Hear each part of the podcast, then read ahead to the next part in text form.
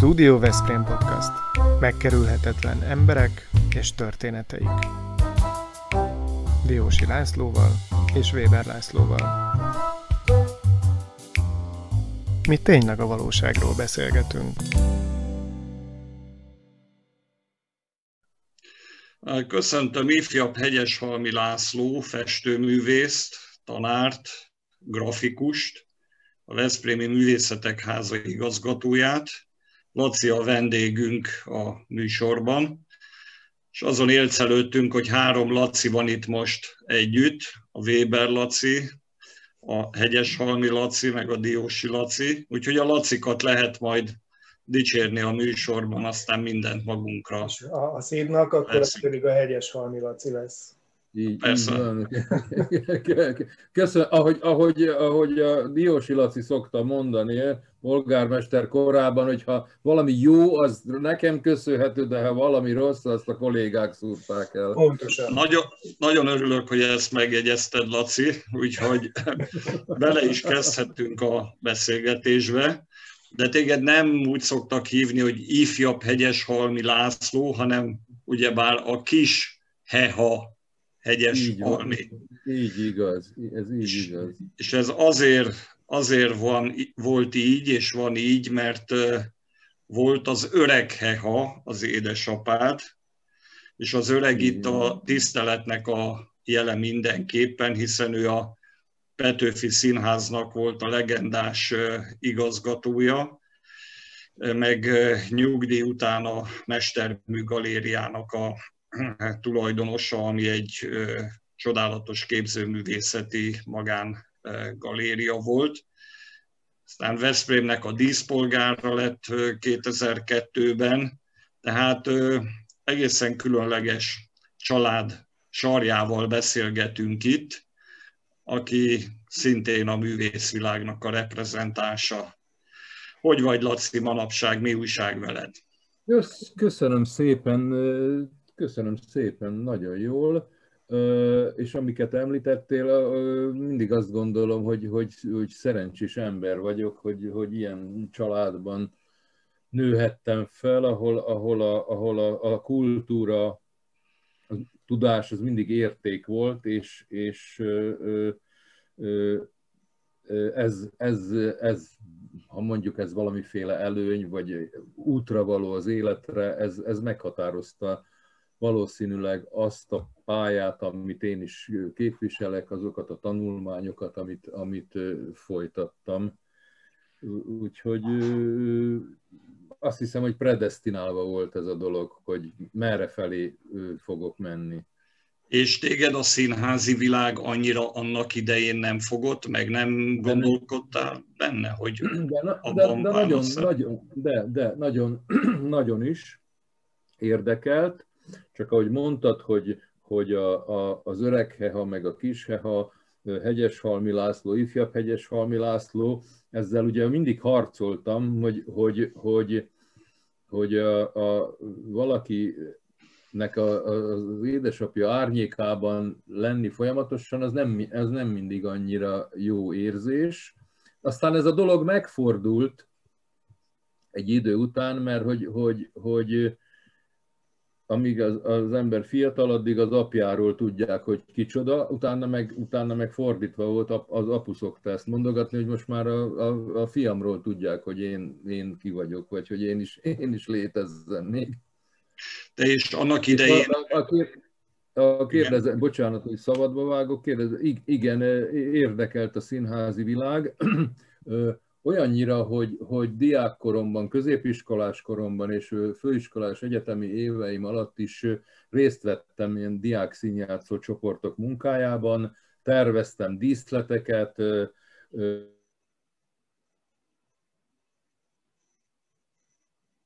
a Höfi Színházban is más csoportoknak a legendás Veszprémi Arena társulatának is több, több díszletet terveztem, tehát az a színháznak az úgynevezett látványvilága az, az első perctől érdekelt a mai napig. Uh-huh. Meg hát maguk nyilván az előadások, mint, látó, mint néző, és fogyasztó. Erről jut eszembe, Laci, hogy ma úgy járunk színházba, hogy online színházakat nézünk. Neked ez működik? Így is élvezhető számodra? Igen, igen, igen, igen, igen. Itt, itt, itt, itt vissza kell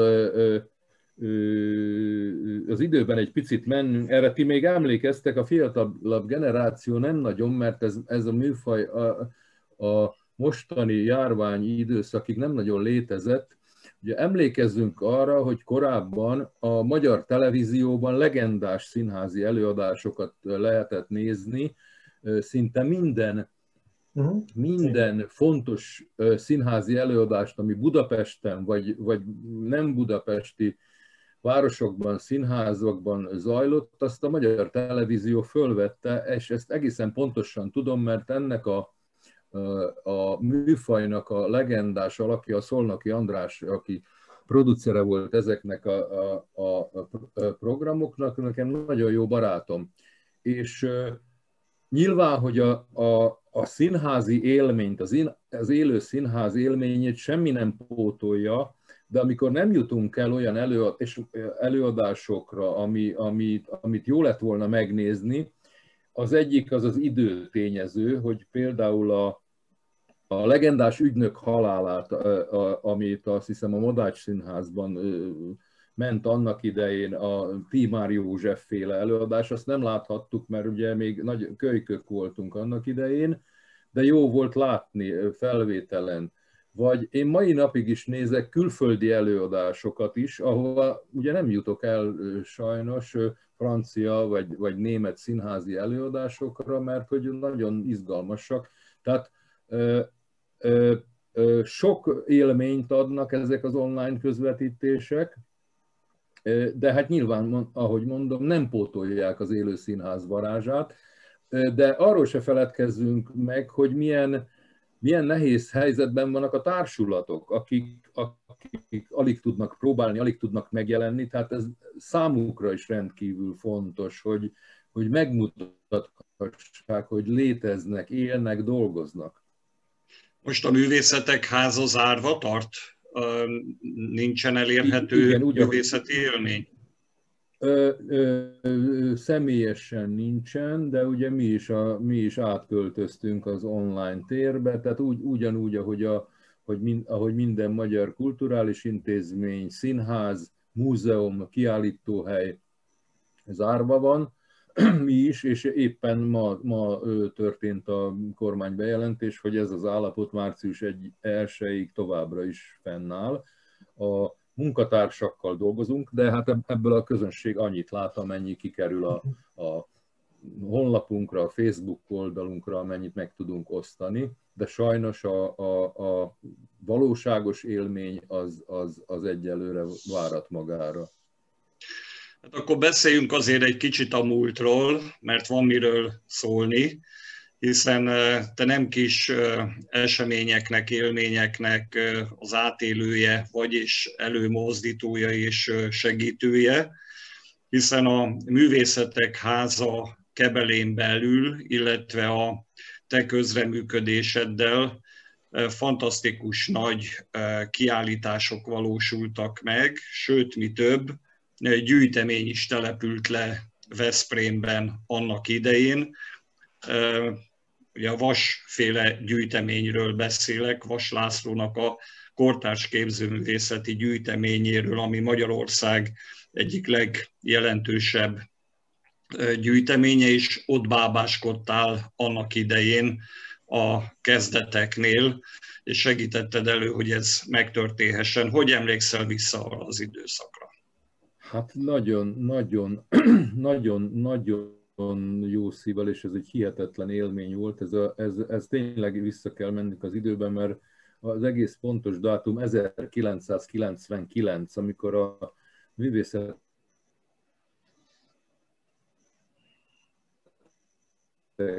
házában, a Csikáz galériában az első gyűjteményéből, és ez az egész ötlet akkor fogant meg, hogy Veszprémbe kerüljön a, a a gyűjtemény, és ezt te pontosan ismered a történetet, hiszen, hiszen a, a, az önkormányzat, a te polgármesterséged alatt valósult meg ez a, ez a gyűjtemény, egész pontosan 2003-ban nyílt meg végül is a, a modern képtár Vaslászló gyűjtemény, amely a mai napig egy, a városnak és az országnak is az egyik ékszere a kortárs művészetben, a konstruktivista művészetben, de hogy mennyire büszkék vagyunk erre, ez, a, ez messze túl nyúlik a határokon. A, a BMW autógyár nagyon sok művészeti projektet is finanszíroz, művészeti programot, és van egy kiadványuk, a BMW Art Guide, amit a BMW által fölkért független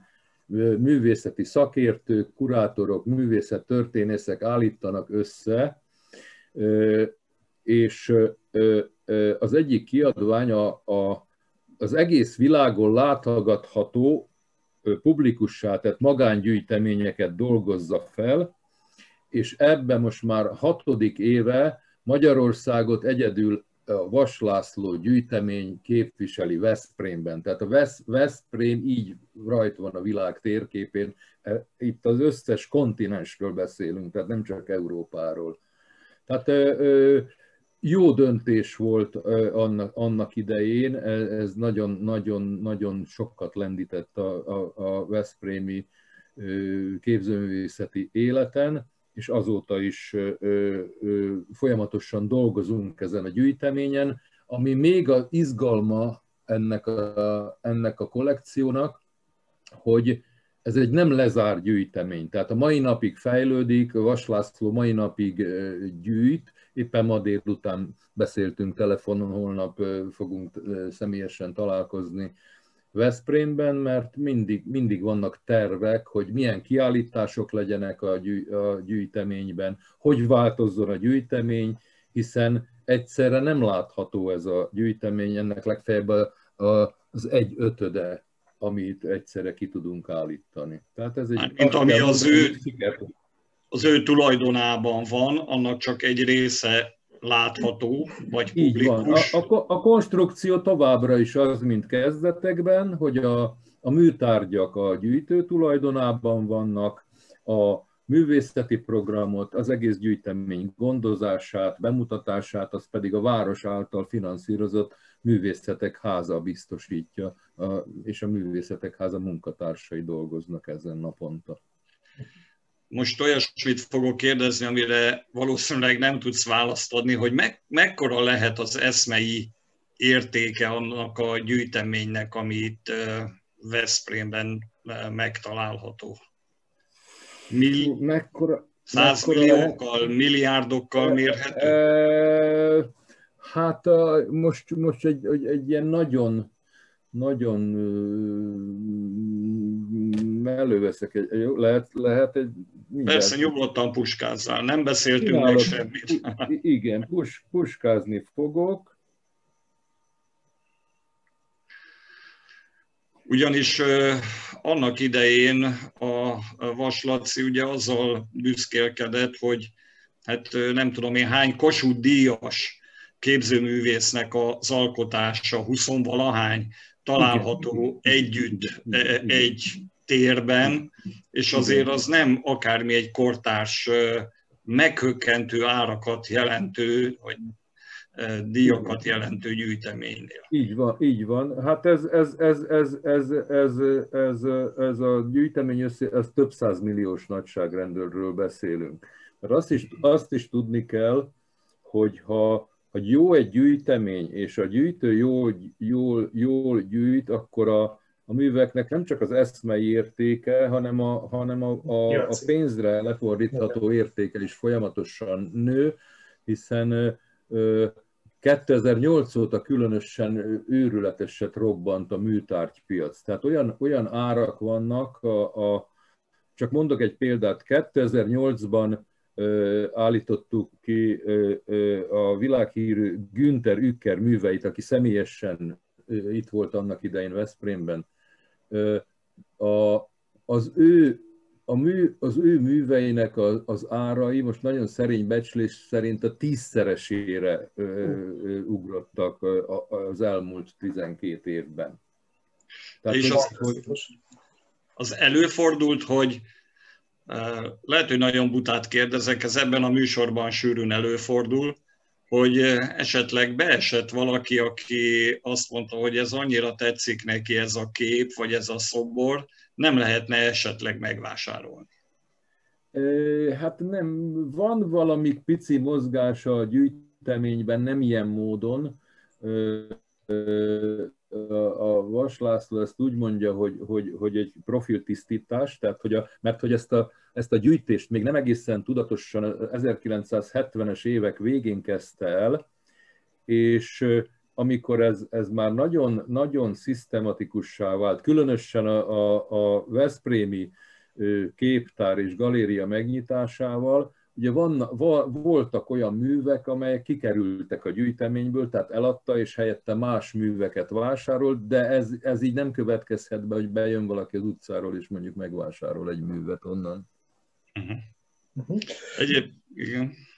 Csak a nagy számok bűvöletében élve beszélsz itt a BMW-ről, mint nagy mecénásról, sajnos Veszprém környékén nincs ekkora óriás, de engem ez érdekelne, hogy kialakultak-e azok a szokások, vagy azok az íratlan szabályok helyben, amik a művészet pártolását, támogatását jelenthetik, vagy eredményezhetik. És mondok egy konkrét példát, ha már itt tényleg ilyen nagy számokról beszélünk, meg a digitális korról, szerintem mind a ketten, meg a hallgatók közül is sokan használják azt a szolgáltatást, azt a fájlküldő szolgáltatást, amit úgy hívnak, hogy WeTransfer. Ez a nagyméretű igen. fájlok küldésére igen, szolgál, igen, amit igen, nem igen, tudsz e-mailhez csatolni. És ők egy régi szolgáltató, és ha jól emlékszem, akkor 2012 óta ezen a felületen, amit most decemberben, most direkt megnéztem, decemberben 140 millióan kerestek föl, ott van egy gyakorlatilag ezen az oldalon elérhető galériájuk, amiben mindenféle művészeti ágból, a képzőművészektől, a filmeseken át felkerülhetnek és folyamatosan tolják a népszerűségük tulajdonképpen mögé, vagy a népszerűségük mögé beállnak. Van-e valami, akár ilyen kreatív módon, vagy ilyen átvitt módon szokásrend, szokásjog, ami most már mondjuk az elmúlt 30 évben fölépült? Ez igen, összetett kérdés. Egyre több, egyre több gyűjtő van, aki nagyon jó minőségű kortás művészetet gyűjt. Most nem, nem Veszprémről, Magyarországról beszélünk, és vannak közülük például olyanok, akik, akik támogattak kiállításainkat úgy névtelenül, tehát háttérben szerettek volna maradni, de még azért azt kell mondani, hogy gyerekcipőben járunk. Tehát ez a kortás művészet terep, ez, ez még mindig, mindig nehezebb. Tehát a, mondjuk a nagy, nagy cégek, nagy vállalkozások, amelyek elég nyereségesek, azok sokkal inkább szeretnek látványos dolgokat támogatni, mint például a látványsportok, a, és, és egyéb ilyen tevékenységek. Nagyon jó, amit mondasz, ez a példa, a vitranszferes példa, Gondoljatok arra például, hogy a, a, az egyik kedvencem, a Kalambó sorozat, hogyha bemész ott egy, egy lakásba, egy interiőrbe, ott mindig megjelenik egy-két kortárs mű. Tehát ez abszolút, ez, ez, ez kifejezetten a kortárs művészetnek a, a, a mecénálása. Népszerű. Ha minél, minél többet lát valaki ilyesmit, akkor, akkor, akkor sokkal mm, köznapibbá válik számára. Ez így van a vasgyűjteményben is, amikor aki valaki először jön oda, nagyon gyakori az, hogy idegenkedik. De amikor elkezdünk beszélgetni, elkezdünk kipróbálni gyakorlatban is, hogy hogy lehet ilyen műveket, vagy ehhez hasonlókat készíteni múzeumpedagógiai, művészetpedagógiai foglalkozásokon, akkor megnyílnak a fiatalok és a felnőttek is. Tehát, hogy, hogy sokkal, sokkal kezdve. Tehát, amit, ami, ami szokatlan számunkra, azt mindig nehezen fogadjuk el, teljesen mindegy, hogy milyen témáról beszélünk. Tehát aki még soha nem evett spenótot, az azt mondja, hogy hát ez hú, borzasztó, ezt nem, nem, ezt nem lehet megenni. De ha megkóstolja, beszélünk róla, tehát nagyon, nagyon, na, ez egy folyamatos munka, és, és, és és igen, szükség van arra, hogy a közönséget partnernek tekintsük, szükség van, hogy, hogy segítsük a tájékozódásban. És rafináltan van, kitalálva, rafináltan van kitalálva a dolog, mert ott van mondjuk Haraszti az édeskének a különleges konstrukciója, golyó megy ide-oda, hajlik erre-arra, ami... Leg... Humor van. Humor van, mert leköti az embert, és akkor utána szépen lehet menni a bonyolultabb alkotások felé, amit most már lassan magunk kezdünk megmagyarázni, hogy mit is érthetünk. Így van. Szóval... Ez most egy nagyon fontos szót mondtál ki, hogy mit is érthetünk. És a, és a hosszú, hosszú idő alatt rájöttem erre, hogy, hogy ez a csapda. Mindannyian úgy vagyunk, és nyilván, hogy ez, a, ez igazából a 20. századnak a nagy tudományos robbanása és pedagógiai szemlélete, hogy, hogy, hogy az mit értünk, ez nagyon túlsúlyba került, és elfelejtjük azt, hogy az ember az áll egy racionális lényből, de, de áll egy lelki, érzelmi összetevőből is. És a, a, az egysége ebből a kettőből alakul ki. És azt szoktam mondani a látogatóknak, hogy, hogy, ha, ha, hogy, hogy én ezt nem értem, mi, hogy kell ezt érteni, elkezdem mondani, hogy, hogy, hogy próbáljon meg valahogy hozzá. Nézzem meg, az, melyik szint tetszik neki. Próbálja megérezni, hogy az miért tetszik. És akkor Szóval, hogy, hogy, hogy nem biztos, hogy mindent ilyen racionálisan. Sokat lehet beszélni egy-egy műalkotásról, de nem biztos, hogy a, csak a racionális oldalról, a, tudás oldaláról lehet megközelíteni, hanem, hanem a, a, az ér, a művészetben, az érz, meg a, egy, egyáltalán az életben az érzelmeket nem szabad figyelmen kívül hagyni. Igen, hát a kortárs képzőművészetről beszélünk, de azért a művészetek háza feladata az, hogy mindent bemutasson, amit csak lehet. Tehát én emlékszem hmm. Munkácsi képekre hmm. például, amit a Kogart galéria kölcsönzött annak idején, és hát ne hmm. feledkezzünk meg arról sem, hogy a vasgyűjtemény mellett egy nagy korszakos jelentőségű gyűjtemény jött még létre, sajnos már nincsen ott, de a Dubnicai házban a László Károly gyűjtemény. Ugye László Károly egy világpolgár volt, egy zsidó ember, egy holokauszt túlélő, aki rengeteg képzőművészeti tárgyat gyűjtött össze, és óriási dobás volt, mikor 2006. augusztus 20-án megnyílt a gyűjtemény Veszprémben, a megújult Dubnicai házban.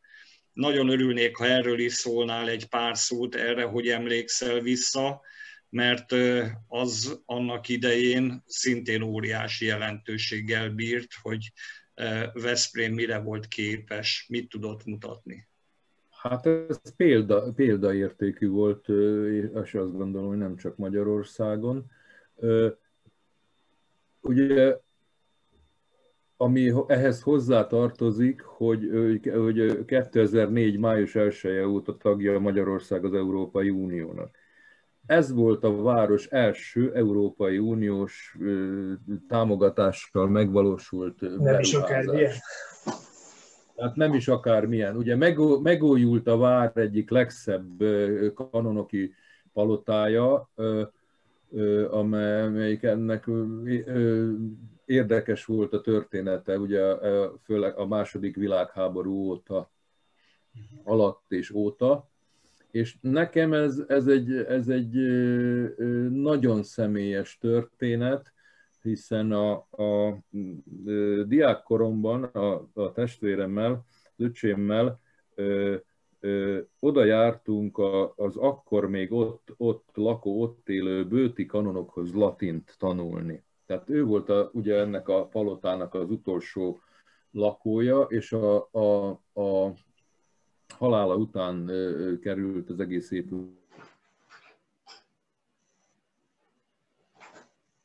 de az áll, állaga folyamatosan romlott, és több, ugye a rendszerváltozás aztán több próbálkozás volt, hogy mi legyen ebből. És ez, ez, ez lett ez a sikertörténet, hogy a, a László Károly gyűjtemény Veszprémbe került, ö, ö, elég hányattatott sors után. Ugye az első kiállítás ebből a gyűjt, nagy, nagy kiállítás Budapesten volt 1996-ban.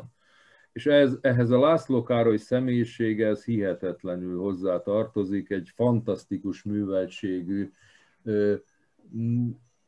világszerte New Yorktól Párizson át, Berlinen át, Basel át, Svájc, Franciaország, olyan, olyan kapcsolatrendszere volt. A, a, a 20. század progresszív alkotóinak a nagy többségét személyesen ismerte, személyesen kapcsolatban volt velük, és itt nem csak képzővészekről, beszélünk írókról, zenészekről, galériásokról, pszichiáterekről, pszichológusokról, hiszen a, a, az, ered, az ő eredeti végzettsége, a, Szondi Lipótnál tanult Svájcban, ugye pszichoanalitikus volt, de el, ezt a szakmát a saját elmondása szerint ő soha nem művelte, hanem ebből kiindulva tért át ő a, a, a művészetre, először gyakorlatként, hiszen ö, ö, színházat csinált, ö, szintársulatokkal dolgozott együtt, aztán elkezdte a, a, a, a műgyűjtést, és, és maga, maga a gyűjtési koncepciója is egy különleges volt. Mindig, mindig azt mondta, és ezen hogy ugye sok vita van a művészettörténészekkel, ő azt mondta, hogy én azt veszem meg, ami nekem tetszik. És azért ebben fantasztikus minőségű dolgok voltak Moholi Nagy Lászlótól a Bauhaus mesterein át a magyar művészet legendás figuráig, és hát egészen 2017-ig itt volt a gyűjtemény, és a, a, a sorsa mindenképpen érdekes, hiszen úgy, vég, úgy végrendelkezett, hogy Veszprémben legyen a nyughelye, 2013, november, 2013 november 20-án meghalt, és 2013. december 3-án temettük a, a Mártírok úti zsidó temetőben, ott van a gyönyörű síremléke. Én kiszoktam menni ehhez a, ehhez a sírhoz néha egy kicsit meditálni. Hát ilyen, ilyenek a, a, az emberi sorsok és a, a, a gyűjtemények sorsai, de ez, ez, ez Veszprém számára szintén egy, egy nagyon-nagyon fontos kulturális misszió volt, és egy nagyon fontos, azt gondolom, hogy nagyon fontos sikertörténet. Olyannyira, hogy az elmúlt év végén egy, egy nagyon fontos párizsi galéria keresett meg bennünket az online felületen, és, és ké a László Károly gyűjteményről megjelent katalógust kérte saját maga számára, és egy, egy párizsi gyűjtőjük kereste szintén ezt a kötetet, amit ugye mi adtunk itt Veszprémben. A beszélgetés során figyeltem, hogy hogyan sorolod az évszámokat, dátumokat, időpontokat, és amikor elkészült a 77 történet Dióhéjban című könyvem, amiben szintén van szó László Károlyról, Vas Lászlóról, az öreg Heháról, odaadtam neked a, kéz... odaadtam neked a kéziratot, és hogy nézzed már át, légy szíves, és úgy átjavítottad az időpontokat, beleírtad a dátumokat, módosítottad. Honnan van ez? Ez valami különleges dolog, hogy ennyire emlékszel a, a, a, a számokra? Egy időben, egy időben ez, ez, ez, ez nem, nem működött így, sőt, volt egy időszak, amikor igen, tehát az, a, amikor még nem létezett mobiltelefon, akkor az összes telefonszámot, ami, ami a munkában, magánéletben fontos volt, azt tudtam fejből. Le volt írva természetesen füzetben is, de, de ezeket tudtam. Ma már ez nincs így. Hát nem tudom, hogy ennek van-e, van-e ezt óvatosan mondom, ugye ne, ne, nekem van egy matematika tanári diplomám is, tehát ugye számokkal elég sokat foglalkoztam a életem során, de ez mind, nem mindig függ így össze az ilyen fajta memória. Uh-huh. Valahogy úgy, tudod, valahogy úgy van, ahogy öregszünk, ugye ezekre a régebbi számokra jobban, jobban elkezdünk emlékezni. No, azt szeretném megkérdezni tőled, hogy ugye eddig másokról, meg másoknak az alkotásairól, meg művészetéről beszéltünk, hogy mostanában festesz-e, mit csinálsz, hogy állsz, ugye rengeteg kiállításod volt már, és hát nem akármilyen díjakat szereztél, Prima díjas voltál 2014-ben, számos nívódíjnak vagy a birtokosa, tehát nagyon elismert olyan képzőművész vagy, aki egyébként sok képzőművészeti társaságnak is a reprezentánsa vagy. Festegetsz? Hogy, áll, igen, hogy állnak a napjaid ezzel? Ugye, ugye, ugye mindig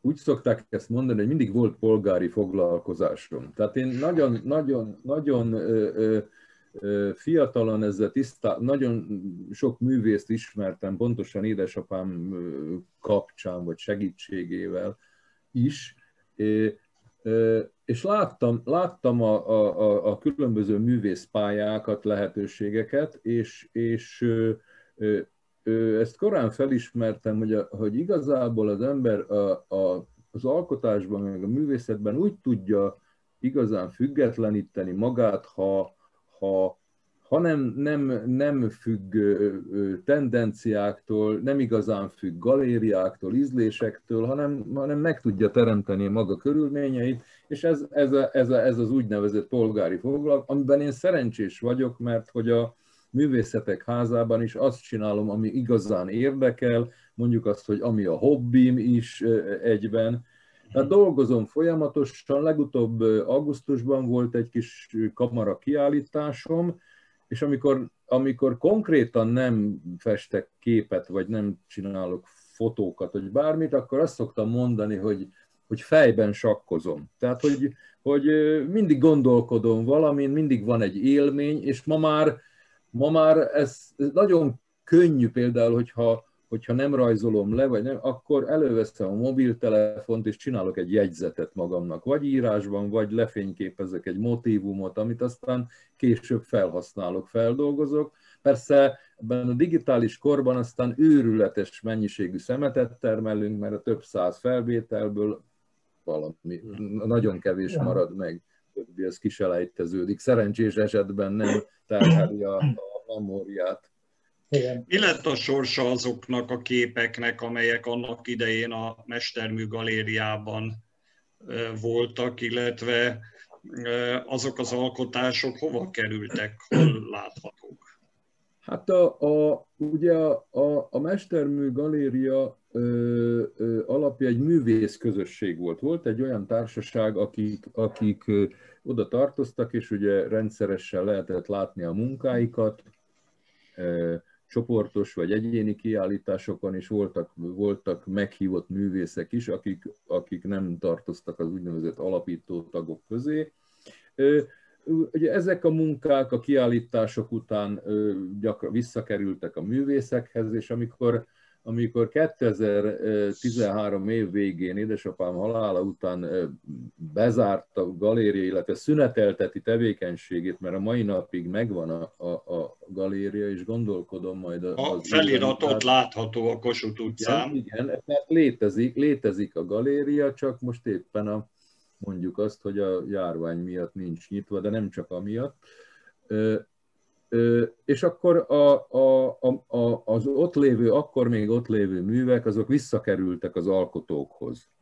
Tehát jelenleg, jelenleg a, a, a saját műveim és a baráti körömhöz tartozó alkotók művei közül van, vannak a galériában. Tehát holnap ki lehetne nyitni, és lehetne érdekes munkákat látni hát nyilván majd egy új, új korszak kezdődik. Tehát őrzöm ezt a galériát, mert ez nekem, nekem, nekem egy nagyon, nagyon fontos dolog, de úgy gondoltam, hogy a, a, a művészetek háza tevékenysége mellett ez, ez, ez nem, egyrészt nem összeegyeztethető, nem nehezen folytatható, hogy meg tudjam osztani a figyelmemet, és, és ezért, ezért úgy gondoltam, hogy egyelőre a galéria virtuálisan létezik, de, de nincs nyitva, nem látogatható.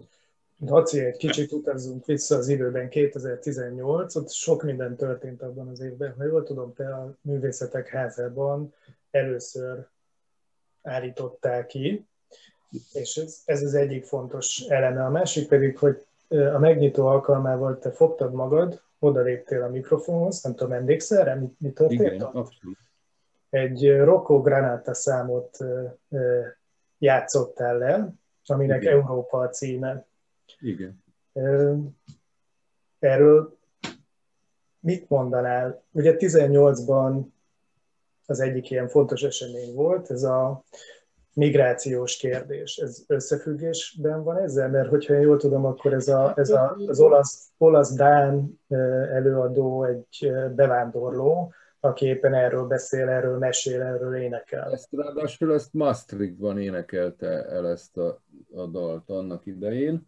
Ö, ö, azt mondom erről, hogy, hogy egyrészt, ö, amit mondasz, igen, na, erre, erre nagyon vigyáztam, hogy ne keverjem össze a, a, a, a művészetközvetítést, az intézményvezetést és a saját te, művészeti tevékenységemet, tehát hogy ne gondolja senki azt, hogy, hogy, hogy a saját szobromat aranyozom, és a, a, a, a művészetek háza infrastruktúrát és minden mást erre használok ki. És ezt korábban, amikor nem dolgoztam, nem dolgoztam ott, akkor is így tettem, mert akkor a, a néhai feleségem, Holány, Holény Zsuzsa dolgozott ott, akkor meg azért nem állítottam ki, meg külsősként akkor is dolgoztam a Művészetek Házának, de úgy gondoltam, hogy, hogy, hogy eljött egy időszak, ezt több mindenkivel, barátaimmal megbeszéltem, sőt, a kiállítás megtervezése és kivitelezése előtt a terminus kijelölése, az időpont elmentem Porga Gyula polgármesterhez, akivel igen jó a szakmai kapcsolatom, és ezt elmondtam neki, és kértem a véleményét erről, hogy intézményvezető vagyok a saját intézményemben, lesz egy kiállításom, és ő, ő azt mondta, hogy még soha nem volt, egyetért vele, legyen, igen.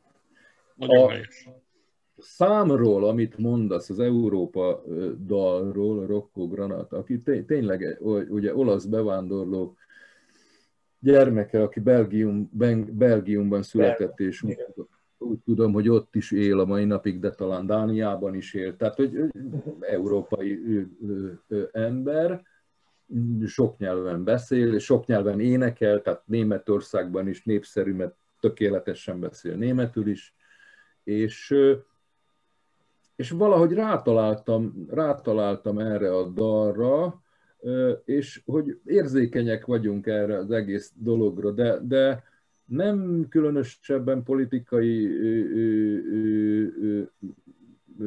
gondolat valami, sokkal inkább érzelmi. Ugye mit jelent nekem Európa? Nagyon sok mindent.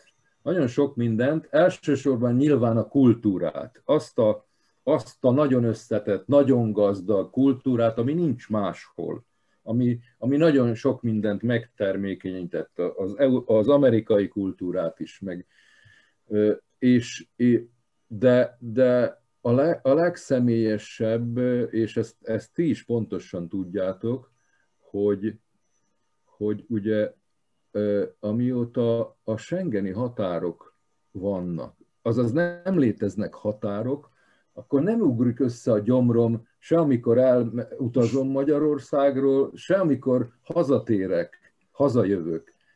E, ezt lehet sok gazdasági, mindenféle dolgokat lehet magyarázni, hogy hogy működik, meg a jogrendszer működik, jól működik, nem. Egy csomó dolog nyilván nem jól működik, e, de hát e, szóval, hogy, hogy, hogy, hogy aki ezt nem, nem élte át, hogy egy bezárt rendszerben élt, és, és amikor onnan nagy nehezen esetleg ki tudott jutni, miket élt, miket élt át, milyen, milyen vegzálásokat, vagy ha vegzálásokat nem is élt át, de ez a, ez a pszichés élmény, szerintem ebben a, ebben a korosztályban a mai napig benne van. Tehát mondjuk azt, hogy nekem ezt jelenti e, e, Európa, hogy, hogy nem kérdezik meg, hogy hova megyek.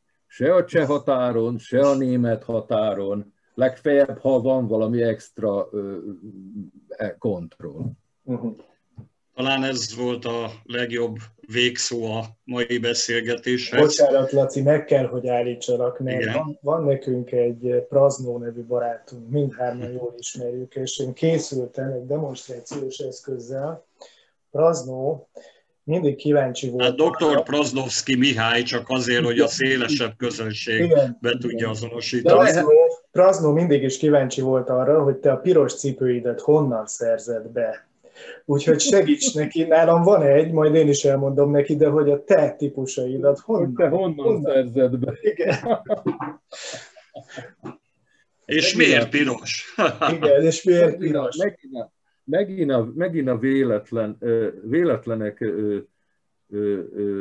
játéka van ebben, hogy, hogy, hogy nyilván lehet, hogy szeretem az ilyen, az ilyen extra dolgokat, de nem, nem azért, mert hogy én hogy nagyon szeretnék kitűnni, hanem a, hogy, hogy, mert így, így érzem jól magam. Ez az egy. Tehát, és a, az első ö, ö, az első, igaz, igen, volt, volt középiskolás koromban is egy, egy ö, ö, piros cipő, egy hasított bőr, ilyen félmagas szárú cipő, teljesen véletlen bukkantam rá, és akkor, akkor az ilyenekért még, még, még őrületesen piszkálták az embert, tehát hogy sárga zoknit hordtunk, hát az, az a rendszer megdöntésére irányuló kísérletnek számít. és aztán eltelt hosszú idő, de eszembe sem jutott a piros cipő, és a Bástya áruház, ahol a, a földszintjén, ahol most a Lipóti pékség működik, valamikor volt egy Márk cipő volt, vagy főleg Márk cipőket árultak. Sajnos ez a, ez a, ez a gyár tönkrement, már nincs. Hihetetlen jó minőségű cipőket Igen. gyártottak Magyarországon. És ott, ott, ott ki volt téve egy, egy, egy pár gyönyörű bőr piros cipő, ami, ami ami nem a klasszikus színházi viselet, hanem egy kicsit sportos, egy kicsit rendes bőr, mai napig megvan, őrzöm, vigyázom, például nem lehetett egy időben ilyen cipőkrémet kapni, és hogyha ment valaki Németországba barátom, akkor föl, a kódszámot, és kértem, hogy ilyen cipőkrémet hozzon, és akkor ott, ott sétálgattam, nagyon drága volt nem tudom, 30 ezer forint fölött, és sok évvel ezelőttről beszélünk, és egyszer csak láttam, hogy felére le van árazva. Bementem, és megvettem. És, és tudod, mit sajnálok a mai napig? Hogy ugyanabból kettő, kettő darab, az utolsó két, azért árazták le, az utolsó Aha. két pár volt ugyanabban a számozásban, és hogy a másikat nem Nem vetted meg. És akkor a másik dolog, hogy, hogy, hogy hát így a Vas László mellett nem lehet nem szenvedélyes cipőbarátnak lenni. El kell magyaráznunk, mert nem minden hallgatónk, nézőnk tudja, hogy Vas László, akiről ugye az Művészeti Galéria kapta a nevét a várban, és akiről beszéltünk sokat, ő, az ő eredeti tisztességes foglalkozása cipész mégpedig Goizer varott cipőket készít, ami különlegesség. Egy speciális manufaktúráról van szó, és amikor én először találkoztam vele, és óvatosan kérdezgettem, hogy no hát azon kívül, hogy a képzőművészeti alkotásoknak keres helyet Veszprémben mivel is foglalkozik, mondta, hogy hát nézzek a lábára, ő Goizer varott cipőket állít elő, és néztem a cipőjét, gyönyörű, fényes, csodá, és Most polgár, polgármester voltam, de lát, néztem az én műbőrcipőmre, kicsit már kopottas is volt, rendkívül elszégyeltem magam, és később bebizonyosodott, hogy nem csak emiatt kell szégyenkeznem, hanem ugyanannyira nem értek a kortás képzőművészethez, mint amennyire nagy különbség volt a cipőink között, de azért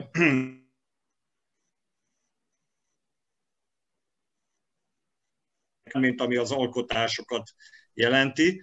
Nagyon élveztük a veled való beszélgetést, köszönjük szépen, és reméljük, hogy a Covid helyzet után mi hamarabb kinyit a galéria is, a Művészetek Háza, meg hát talán, ha majd egyszer eljutsz nyugdíjba, akkor a Mestermű Galériában is minél több Veszprémi megcsodálhatja ott a képeket, úgyhogy... Köszönöm, köszönöm, hogy meghívtatok, nagyon, nagyon élveztem, jó volt veletek beszélgetni, és, és gyertek, ha kinyit a művészetek háza, és biztassatok nagyon sok mindenkit, mert az élő művészettel találkozni az egy nagyon, nagyon nagy élmény.